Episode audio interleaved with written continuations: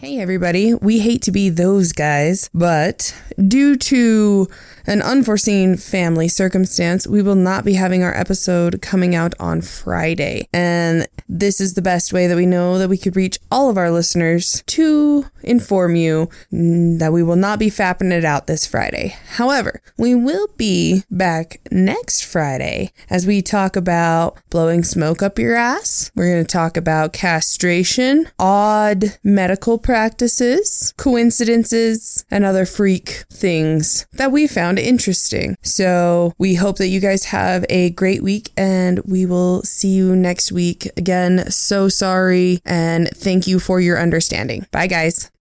This is the story of the one. As a maintenance engineer, he hears things differently. To the untrained ear, everything on his shop floor might sound fine, but he can hear gears grinding or a belt slipping. So he steps in to fix the problem at hand before it gets out of hand. And he knows Grainger's got the right product he needs to get the job done, which is music to his ears.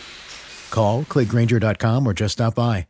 Granger, for the ones who get it done.